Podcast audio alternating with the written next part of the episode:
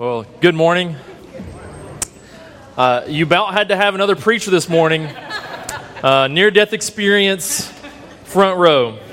But uh, nobody was harmed in the making of that. So, uh, if, if you have your Bibles, and uh, I do hope you have them with you, please turn to me, turn with me to 2 Corinthians chapter 7. 2 Corinthians chapter 7. Uh, if you grab one of the Pew Bibles uh, in front of you, it's page 967. 967. Well, my name is Eric Sams. For those that don't know me, uh, I'm an assistant pastor of the academy here at First Baptist Academy, and I have the pleasure of leading us in a time of worshiping God through the study of His Word. Um, I want to echo what Pastor Perry and Pastor Darren have already said. Happy Father's Day to you all who are fathers. I pray that today is a day that you're honored. Uh, I also want to say for those that, that this day brings sadness, where you, you consider the, the fact that you don't have your earthly father here. I do pray that in, these, in this day that you can honor him through the sweet memories and glorify our Heavenly Father. And for those of you that don't have uh, biological children or adopted children, um, but are men, and you're fathers to those around you. As we look at this text and the author of this text being Paul and how he was a spiritual father to so many, I want to say Happy Father's Day to you as you fulfill a faithful calling of God in your life. And so, hopefully, at this point, uh, we have arrived to Second Corinthians chapter 7. Uh, this is a pivotal passage in Second Corinthians. It's a passage where you go from this high road that Paul has taken on a scenic route back to the original path, the highway, as you would call it, of the text of Second Corinthians. And so, as we cover this, I hope that you are encouraged and comforted but because this is the Word of God and we are the people of God gathering on the Lord's Day, please rise with me as we read 2 Corinthians chapter 7. We're going to start in verse 2 and we'll read through the closing of the chapter. Paul, inspired by the Holy Spirit, writes these words Make room in your hearts for us. We have wronged no one, we have corrupted no one. We have taken advantage of no one. I do not say this to condemn you, for I said before that you are in our hearts to die together and to live together. I'm acting with great boldness towards you. I have great pride in you. I am filled with comfort. In all our affliction, I am overflowing with joy. For even when we came into Macedonia, our bodies had no rest, but we were afflicted at every turn, fighting without and fear within. But God, who comforts the downcast, comforted us by the coming of Titus. And not only by his coming, but also by the comfort with which he was comforted by you. As he told us of your longing, your mourning, your zeal for me so that I rejoice still more. For even if I, sorry, even if I made you grieve with my letter, I do not regret it, though I did regret it. For I see that the letter grieved you, though only for a while. As it is, I rejoice, not because you were grieved, but because you were grieved into repenting. For you felt a godly grief, so that you suffered no loss through us. For godly grief produces a repentance that leads to salvation without regret, whereas worldly grief produces death. For see what earnestness this godly grief has produced in you, but also what eagerness to clear yourselves, what indignation, what fear, what longing, what zeal, what punishment. At every point, you have proved yourselves innocent in the matter. So although I write I wrote to you, it was not for the sake of the one who did the wrong, nor for the sake of the one who suffered the wrong, but in order that your earnestness for us might be revealed to you in the sight of God. Therefore, we are comforted. And besides our own comfort, we rejoiced still more at the joy of Titus, because his spirit has been refreshed by you all. For whatever boasts I made to him about you, I was not put to shame. But just as everything we said to you was true, so also our boasting before Titus has proved true, and his affection for you is even greater. As he remembers the obedience of you all, how you received him with fear and trembling, I rejoice because I have completed, or I have complete confidence in you. The grass withers and the flower fades. The word of our Lord will remain forever. You may be seated.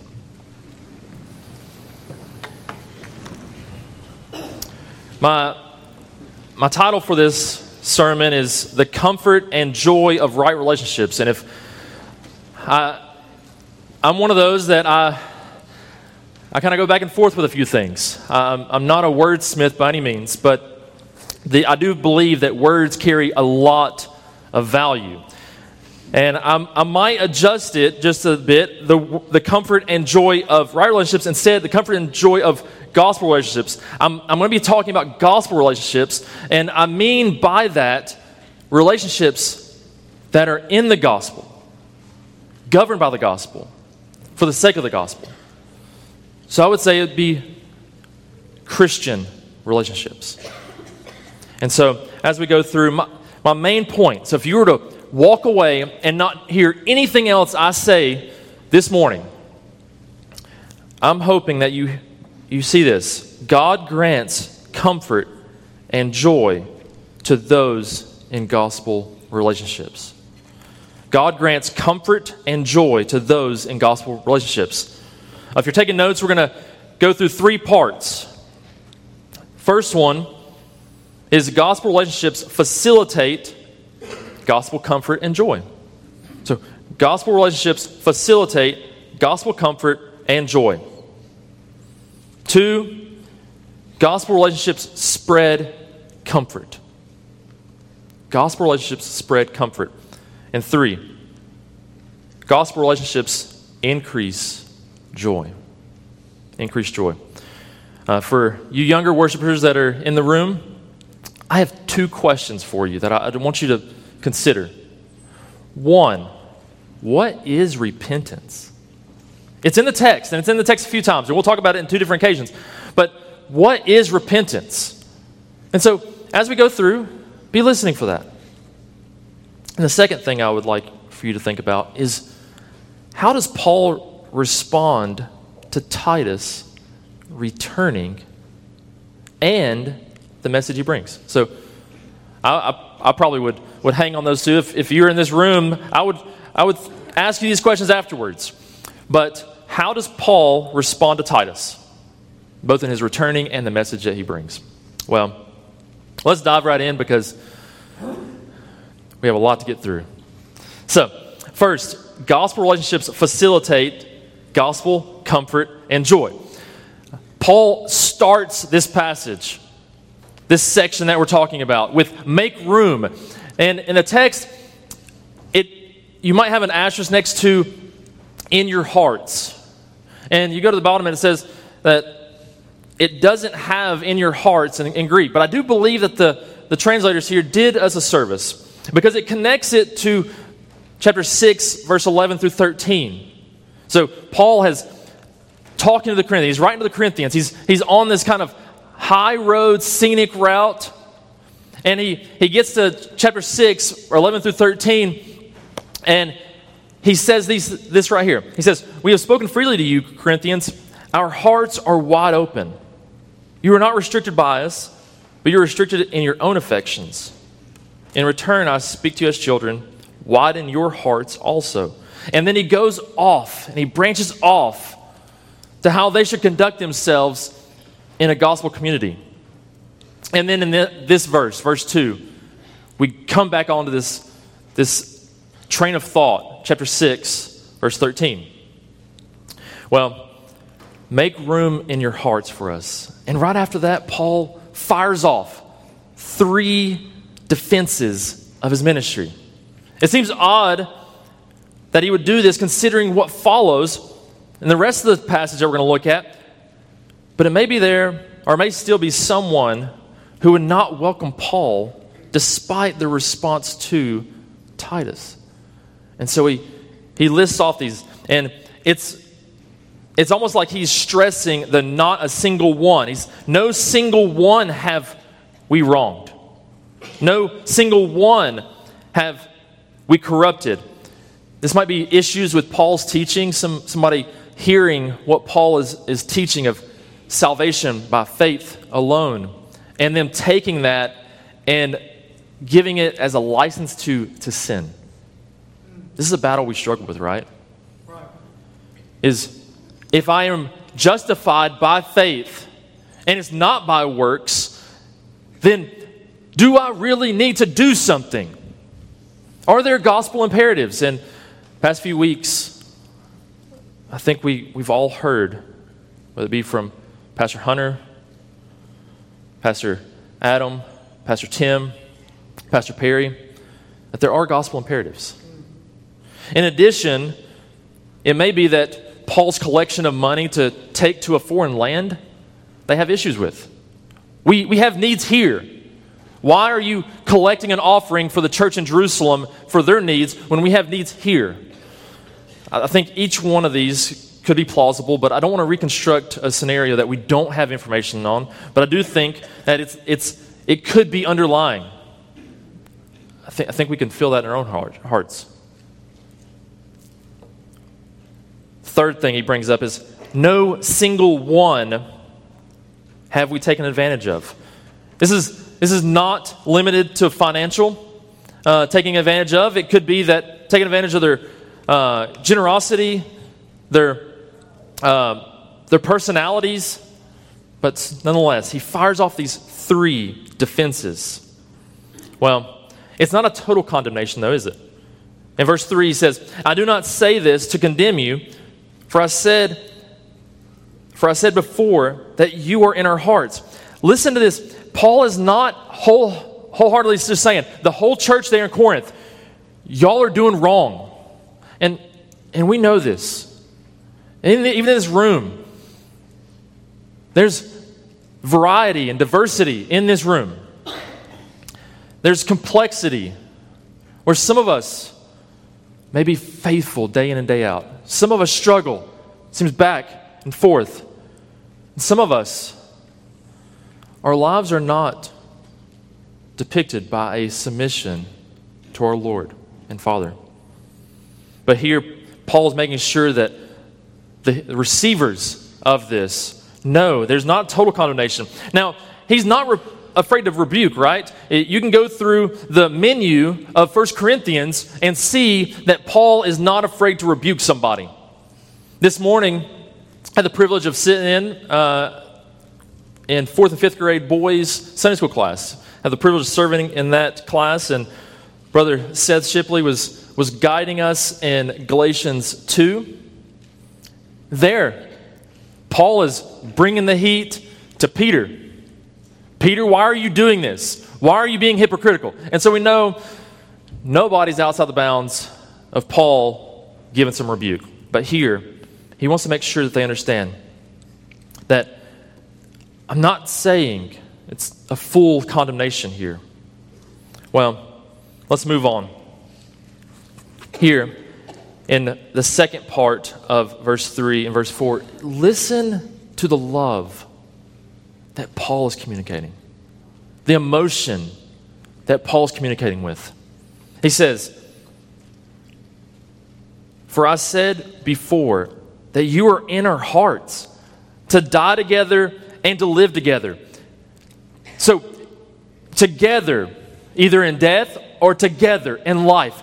This is a co laborship that Paul is talking about with the Corinthian church. And we might say, you know, out of all the churches, Paul, you're talking pretty affectionately to this church that seems like it causes you issue, causes you heartburn left and right, and yet you're talking this way.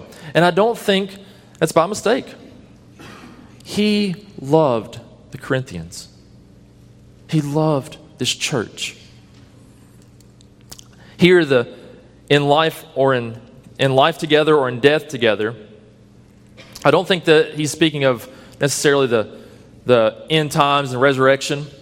I think instead it's just, I'm, I'm with you.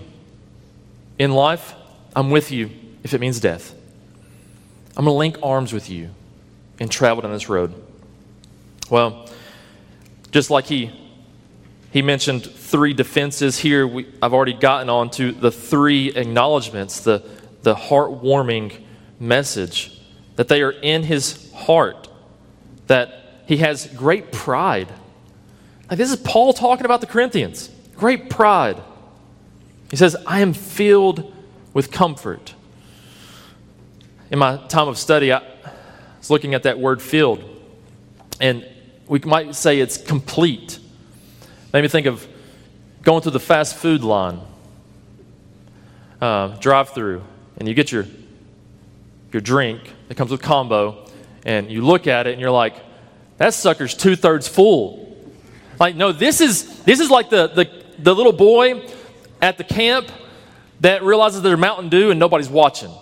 He's pouring that sucker where it's to the brim where you can't move it without it spilling over. It's the hot day, and you drop by Waggles, and you put the, the lid on the cup to fill up the icy, right? It's all the way to the top, past the brim of the cup, all the way to the top of the lid. That is the fullness of his comfort. He speaks in this way. The Corinthians had a special place in the heart of Paul. There were many good things going on at this moment between him and the Corinthians. However, this last portion of our section here reminds us that not all is well in Paul's life. He says, In all our affliction, I am overflowing with joy. So he's filled with this comfort that seems to be at least earthly coming from the Corinthians. But then he reminds us that afflictions are still going on. Later on, Paul will catalog sufferings, and at the end, he speaks of his concern for the churches. There are other churches going through many different things. And, and we know this. There are some that are faithfully walking beside him. We might even give an example of the Philippians. Some that are a mixed bag, like the Corinthians. But there is concern for this. As his heart grows in love and joy and comfort, there's also great concern for these other congregations, for these other towns that have not heard the gospel. You know, he, he's going to write to Spain, and part of that is to, to get over, or he's going to write to the Romans in order to get to Spain. Why? Because they haven't heard the gospel. Right. These things right. are weighing on him. And but it's not the situation that governs his response in all our affliction. Not, hey, I'm painting over hardship. I'm painting over rotten wood. No. He says, just because the water I'm swimming in is affliction, I'm overflowing with joy. Why? Because of the gospel. Because of the gospel.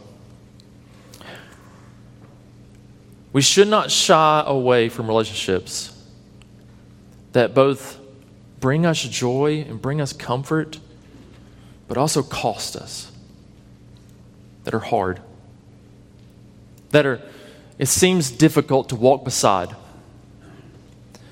Throughout history, I'm thankful for one, for Paul laboring such a way, and then for many throughout history, and many in my life who said, you know what, it's worth the cost.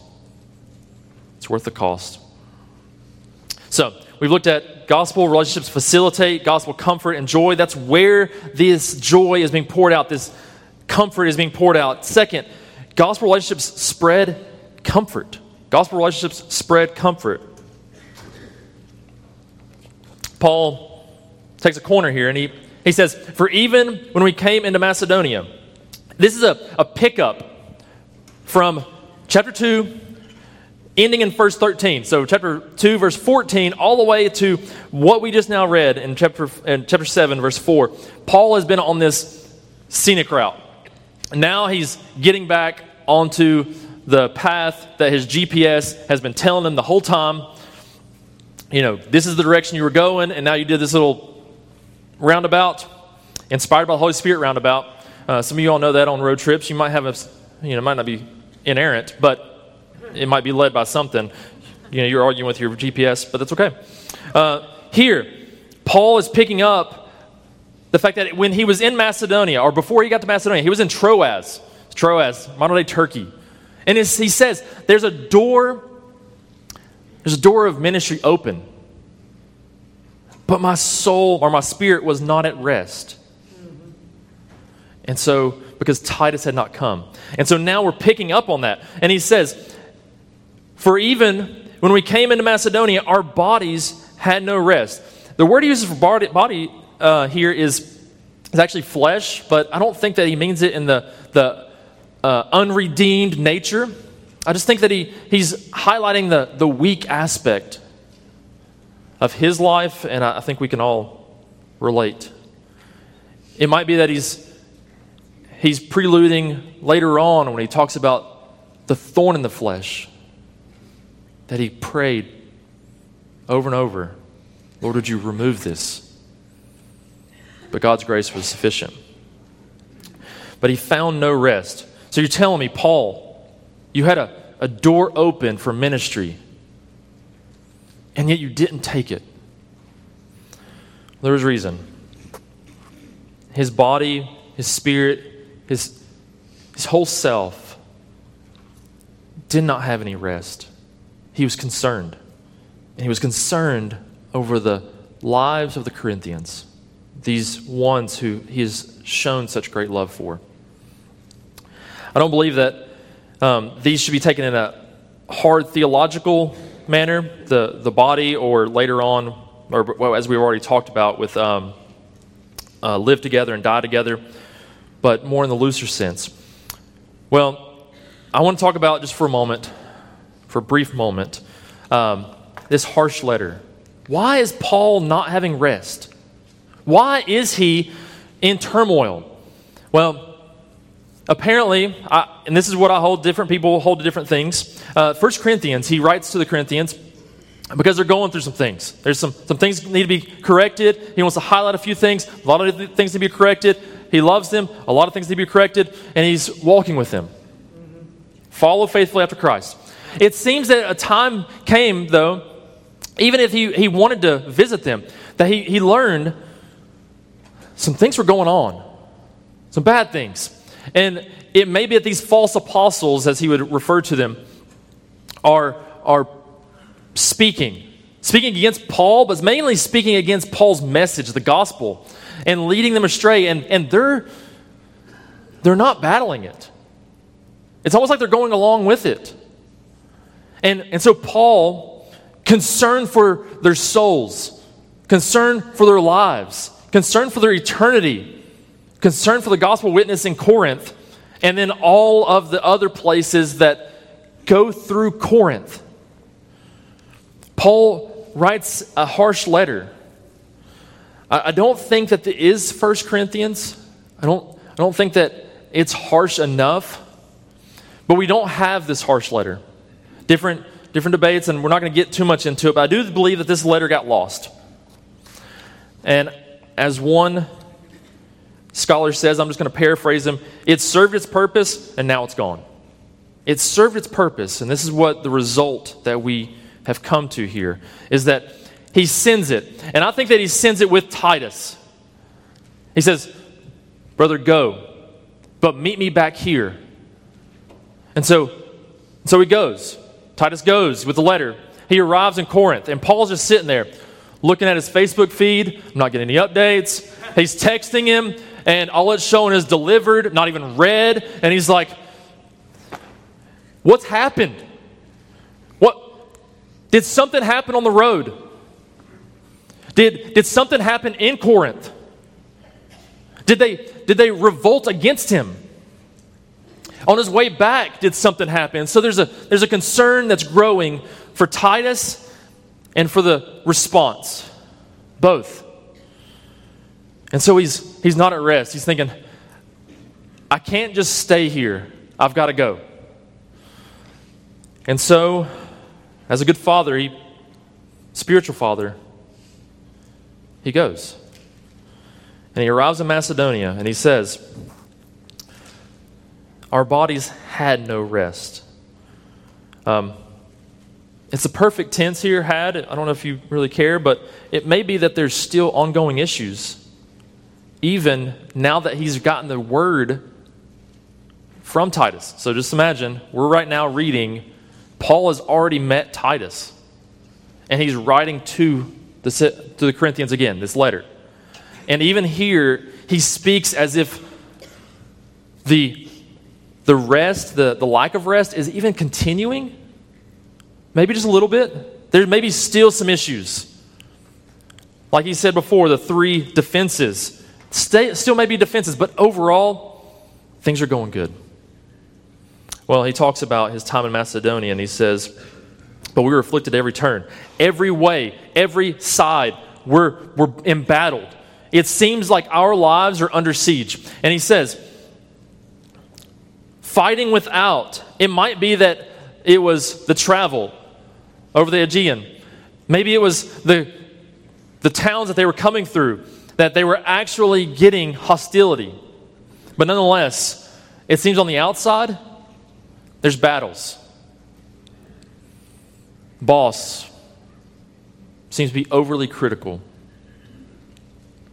The friend who doesn't seem to be acting as a good friend. Every turn on the outside.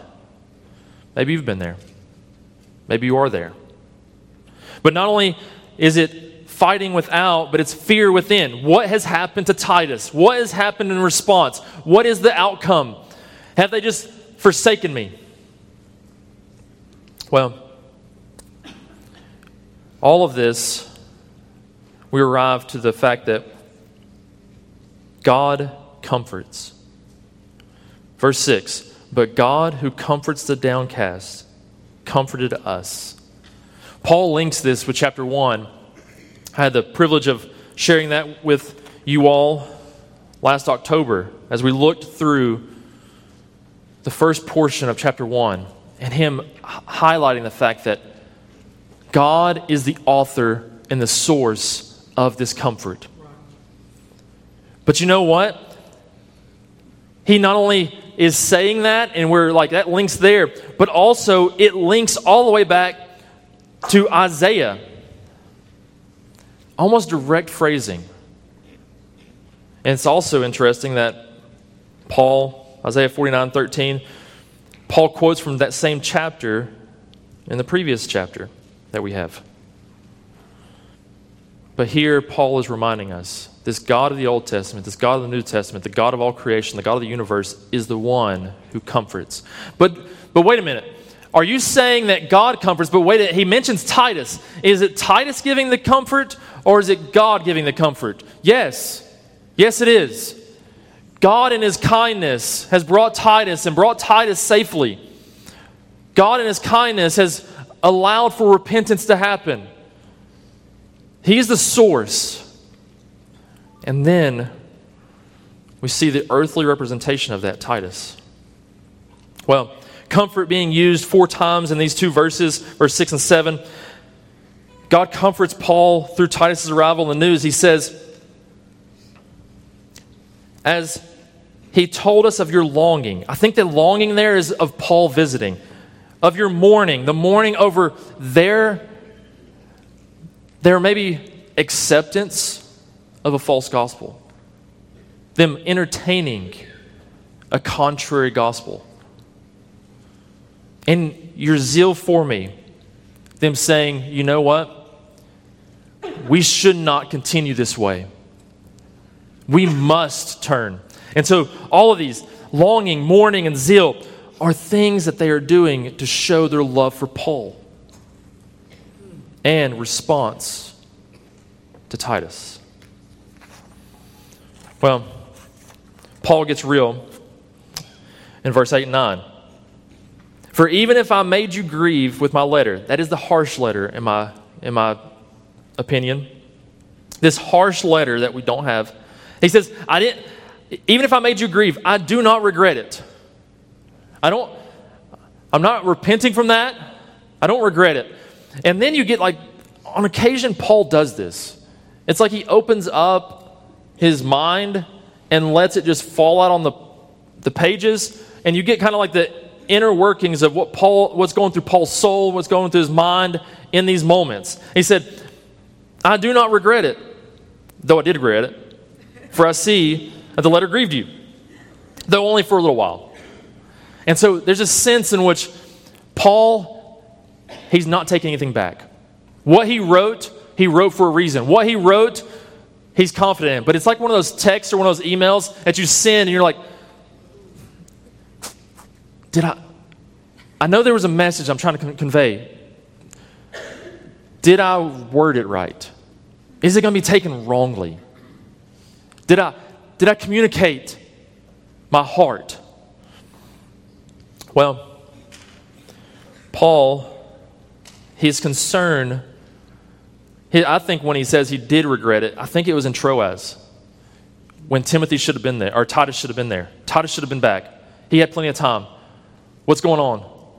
Uh, I mean, and I don't think that the, the line at the grocery store was too long and he just couldn't get through in time. It, he's delayed. Why? And so there's a sense in which he did regret, but not because he sent it, not because he said it, because he was concerned that it might have pushed the Corinthians away instead of having the right response. Well, I think in our culture today, I feel like there are too many Christians trying to write harsh letters, like Paul, without the concern that Paul had for the souls of the Corinthians. Yeah. We're keyboard warriors launching harsh letters, but not considering.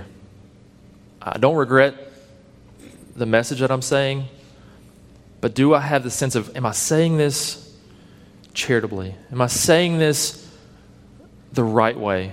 Am I going to be pushing away the recipient? Or am I calling them to proper repentance? Well, I hope that we can relate to Paul in the way of having a great concern for the Corinthians. Well, let's continue on. We must respond in repentance. Paul, in verses 10 through 12, Paul rejoices in the repentance of the Corinthians. Paul makes an interesting division here between two kinds of grief. So, verse 10 I'm going to pick up, I'm going to read verse 9 because he mentions repentance, but we're going on to the 10. It says, As it is, I rejoice, not because you were grieved, but because you were grieved into repenting. For you felt a godly grief, so that you suffered no loss through us. For a godly grief produces a repentance that leads to salvation without regret, whereas worldly grief produces death. Here we're, we see that this repentance that they have, there's two categories godly grief and worldly grief. We might say a godly repentance and a worldly repentance. One produces salvation, the other produces death.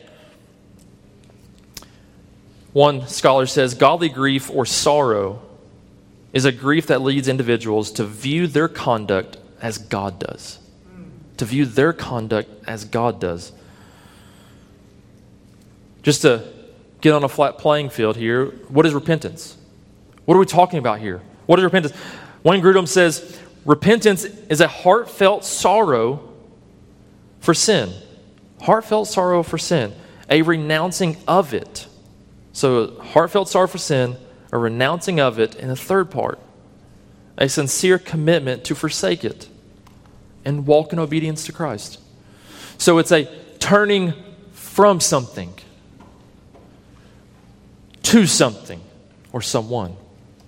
A turning away from the sin, a heartfelt sorrow, a renouncing of it, a sincere commitment to forsake it, and a walk in obedience to Christ.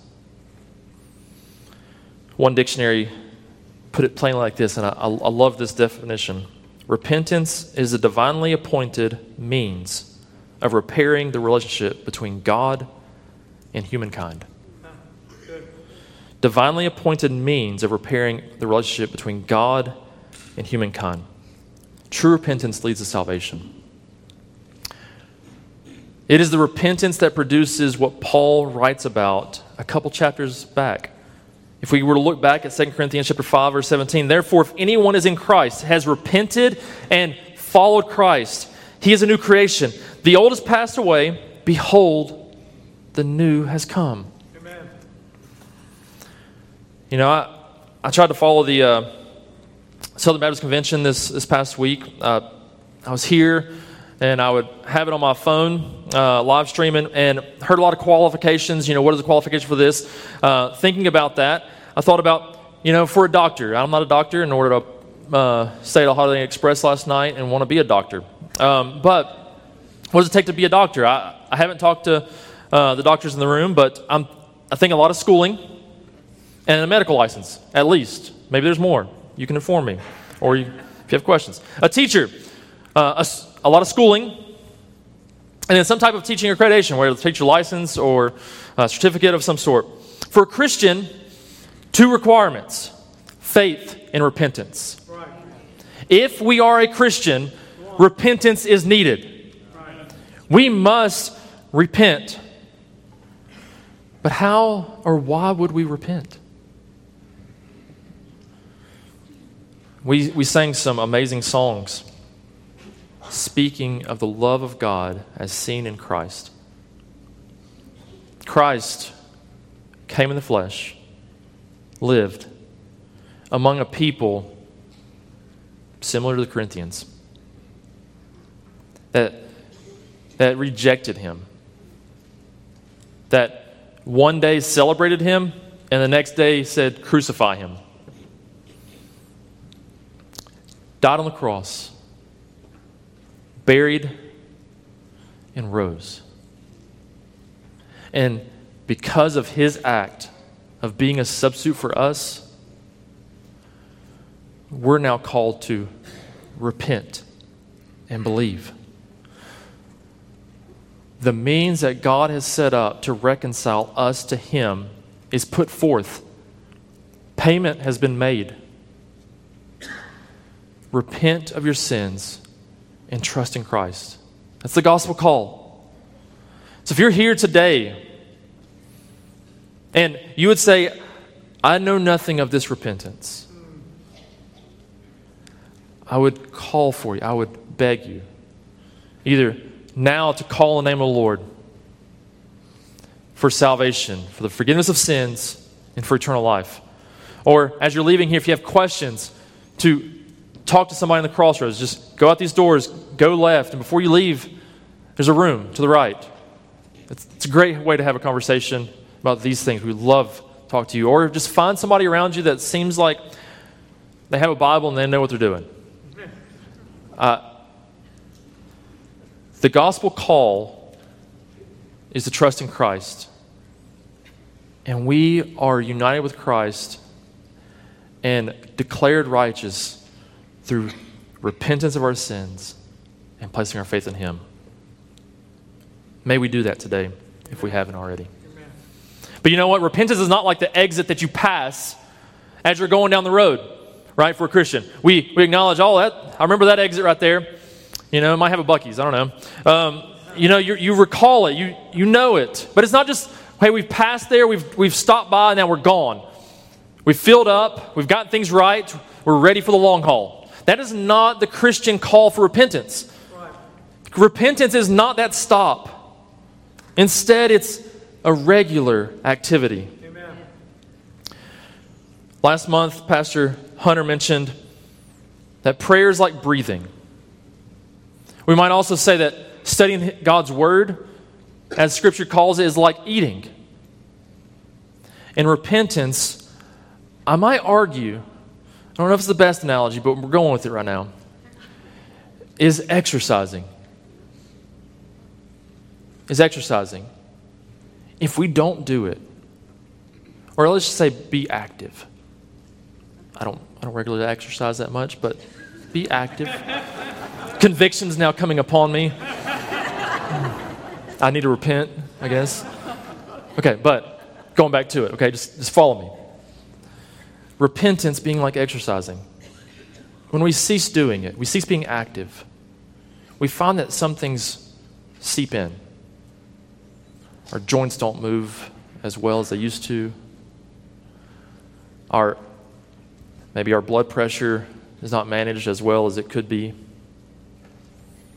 Maybe certain diseases might even set in. Bitterness, animosity, hatred, dishonesty. And our spiritual health is in decline.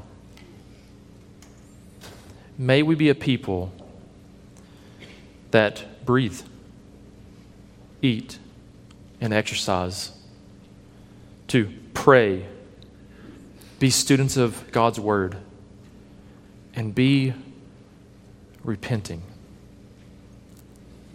One of the mottos for the Reformation is Reformed, always reforming. I, I would like to say Reformed, always being reformed. For the Christian, is repentant, repentant, ever repenting. Makes me consider church discipline and the fact that church discipline is us together, living alongside one another. You speaking into my life, my, me speaking into your life. When you see me stray, because you know what? I don't see as well right before me as I do in the rearview mirror. I might see, ah, I went into the other person's lane right there. I didn't realize that. Or, you know, I probably should have taken that exit, not this one. And so having others around you to maybe occasionally honk the horn, like, hey, you're getting over this, gonna, there's be a collision. It's not good. Having people speak into your life. Church discipline reminded that the call to repentance is there. And, and when church discipline is talked about, there's three categories. I know Pastor Perry's pointed this out, and there's a few other um, authors that, that highlight this, and I'm thankful for it. Sins that are outward, serious, and the third one, unrepentant. Unrepentant. Repentance may take time. I may somebody might speak into my life, and I, I realize, you know what? I'm not sure if I'm wrong in that. I don't know. And then slowly, another brother might speak into it, and I'm like, there might be something. And God opens up the cur- curtains of my blindness to my sin. Yeah. And I need to respond in repentance. How long will that take? I don't know. Hopefully, not long. But when we see the, the process of church discipline, Matthew chapter 18 is what I have in mind, continuing to its sorrowful ending point, the stage of consider them a tax collector, put them outside you. Why would we excommunicate? Why would we put somebody outside of the church? Is it because of sin? No, because you know what? None of us would be in this church or any other church. It's because of unrepentance to sins that are outward, serious, and unrepentant. May we be quick to repent. Well, it helps me to consider biblical figures that we see in each of these categories a worldly grief and a godly grief. As a, a few scholars have pointed out, and I, reflecting on them, consider Esau, who seemed to be grieved because of a decision. But then we're informed that that grief, though, was not a godly grief, but a worldly grief. David, on the other hand, grievous sins, outward, serious sins, when confronted by Nathan the prophet, repented. Psalm 51, read it. Judas, who seemed to weep, and the 30 pieces of silver were nothing to him. He Just wanted to, he got it, he did the deed, and it seems like he, there's a repentance of some sort. But we, we see that that just leads to death. Versus Peter, in close proximity, sinning against the Lord. I, I don't even know that guy. Three times. And yet, we see as he walks along with Jesus that there is a repentance that's happened that leads to life. May we, one, have patience with those around us. Uh, I was sitting at a football practice. Yes, football practice going on. Um, I was sitting at a football practice, and I, at the end, I don't know if y'all know about football too much, but uh, when does the play begin? When the ball moves. The ball moves, the play begins. And so it's, a, it's, it's something that you have to learn early on. You don't move until the ball moves. Offense or defense, you can't do it. You can move on defense, but you just can't go forward. Um, and so they would line up, 50 yard line, line up. We're going to run 50 yard sprint. Somebody, the coach get down there with the ball, and he'd yell out the cadence as loud as he could. Hut! Say, hut! And they'd move. 10 jump jacks. Line up again. Don't move until the ball moves. And he'd do his cadence as loud as possible or as emphatic as possible. Hut! Somebody jump off sides. You know, they're getting on to each other at this point. Stop doing that! And I'm sorry, I'm, I'll get it fixed. Next thing you know, over and over and over, I was thinking, they're never going to run. um, they're just going to sit there and do jump jacks all day. There are times in our lives when it seems like there are people around us that they say sorry over and over and over, and it's like, when will this stop? Um, let us show patience with one another while also calling each other to repentance when needed. Well, we talked about gospel relationships facilitate gospel comfort and joy, gospel relationships spread comfort, and gospel relationships increase joy. So I'm going to run through this. Um, honestly, I don't even know how much time I've taken, but we're going with it, okay? So, not only has Paul been comforted by God with the arrival of Titus, but Paul had reason to rejoice. Why? Because Titus was encouraged. Consider all of these things. So it says, um, well, skipped over a few verses, but we'll get there. Uh, so for, for see what earnestness, verse 11, I'm just going to run through this. See what earnestness this godly grief has produced in you, but also what eagerness to clear yourselves. What indignation, what fear, what longing, what zeal, what punishment. Paul is just saying this grief that is godly has produced fruit that is in line with salvation and living a sanctified life. At every point, you've proved yourselves innocent of the matter. I don't think that they were completely innocent, as in, like, you know, they didn't welcome somebody in that was preaching a contrary um, gospel, but instead, that they were saying, he was saying, You have shown that you've responded well to what is, has been amongst you, you've put that out. Verse 12 So, although I wrote to you, it was not for the sakes of the one who did the wrong, nor for the sake of the one who suffered the wrong, but in order that your earnestness might be revealed. So they're around this. By hearing it, they did respond uh, poorly, but now they've, they've responded well. Verse 13, that's where we're at. God's relationships increase joy. Therefore, we are comforted. And besides our own comfort, we rejoice still the more at the joy of Titus. Titus is encouraged. He says it because his spirit has been refreshed by you all. So Paul's encouraged, Titus is encouraged, the Corinthians have responded well. This is beautiful. What started out as a harsh letter with no rest is resulting in godly response. Paul had been building up the Corinthians to Titus. You know about those, those Corinthians, right? They are, they are a good, loving church. It's almost like a restaurant that you talk to your friends about and you speak highly of it.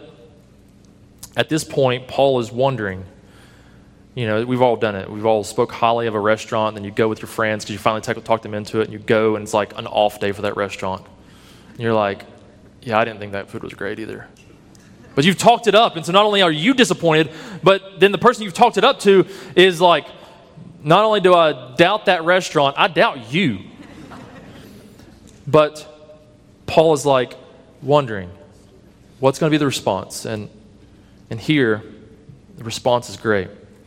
The Corinthians did not put Paul to shame in their response. Instead, they lived up to what Paul had hoped. Recapping it Paul hears of bad things going on sinful things, bad things. Paul writes harsh letter. Titus is delayed in returning. Paul leaves an opportunity for ministry to go toward Corinth. Paul meets Titus in Macedonia and hears of this. Paul is encouraged, Titus is encouraged, the church at Corinth is stronger and encouraged. And so, gospel relationships increase joy.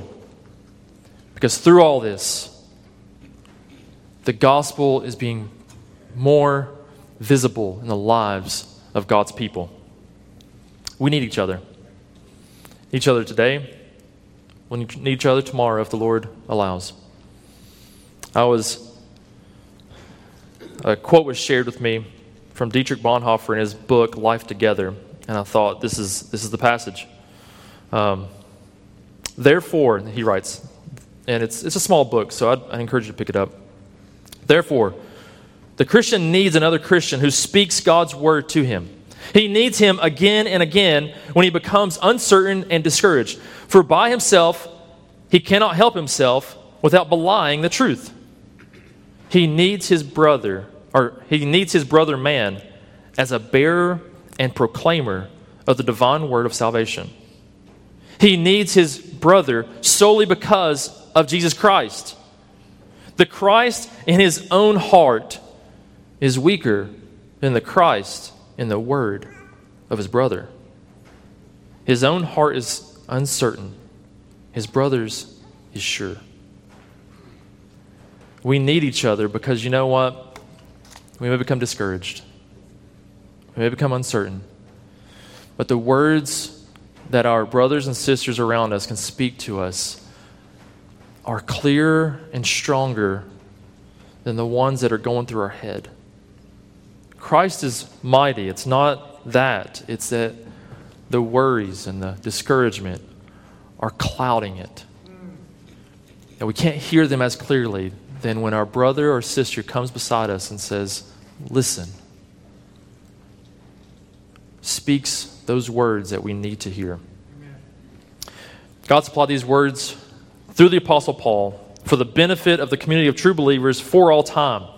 We have this book because the Corinthians responded well. If you've been encouraged by this book, you've been encouraged by the repentance of the Corinthians. If you found joy through this book, you benefit from the repentance of the Corinthians. And so I would say to us, let us be those who repent, who help our brothers and sisters alongside us and speak truth in our lives. And then we, with receptive ears and open hearts, receive one another. My main point God grants comfort and joy to those in gospel relationships. May we endeavor to do these things. Let's pray. Father, I do thank you for your word, for this gospel, and for how you've called us together. God, I pray that you would encourage us in this time, that you would comfort us in this time, that you would give us joy, and that you would give us zeal to stand for what your word says and to love those you've placed around us.